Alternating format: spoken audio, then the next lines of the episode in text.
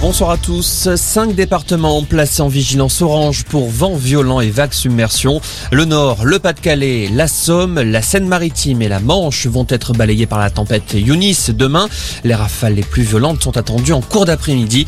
Les précisions de Tristan Ham, prévisionniste à Météo France. En France, à quoi il faut s'attendre, c'est principalement des rafales de vent. Alors évidemment, il y aura un front qui va traverser notre pays et apporter des pluies, mais ce qui est le plus important, c'est ces rafales de vent qui vont surtout toucher les côtes de la Manche et particulièrement au niveau des Hauts-de-France. On attend au niveau des côtes du Pas-de-Calais et du Nord des rafales qui pourront atteindre dans l'après-midi de demain près de 140 km heure et dans l'intérieur des terres des Hauts-de-France, ça s'échelonnera souvent entre 100 et 120 km heure. C'est pas un phénomène particulièrement exceptionnel, mais c'est un phénomène qui reste tout à fait intense. En témoignent ces rafales de vent plutôt très importantes qu'on attend demain.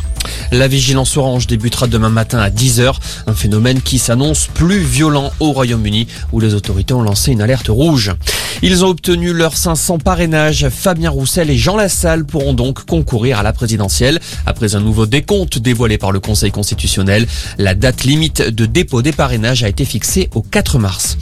Quelle peine pour Nordal Lelandais dans le procès Maïlis La réclusion à perpétuité assortie d'une période de sûreté de 22 ans a été requise aujourd'hui contre l'accusé. L'avocat général s'est dit convaincu que le mobile sexuel était à l'origine de l'enlèvement et du meurtre de la fillette. Le verdict est attendu demain. Des précisions sur la levée du masque à l'intérieur. Selon Olivier Véran, la mesure devrait être appliquée lorsque moins de 1500 patients seront en réanimation. Hier, on recensait plus de 3000 malades dans les services de soins critiques.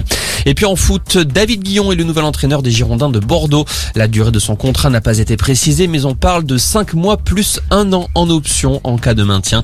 Les Girondins sont derniers de Ligue 1. Voilà pour l'info. Excellente.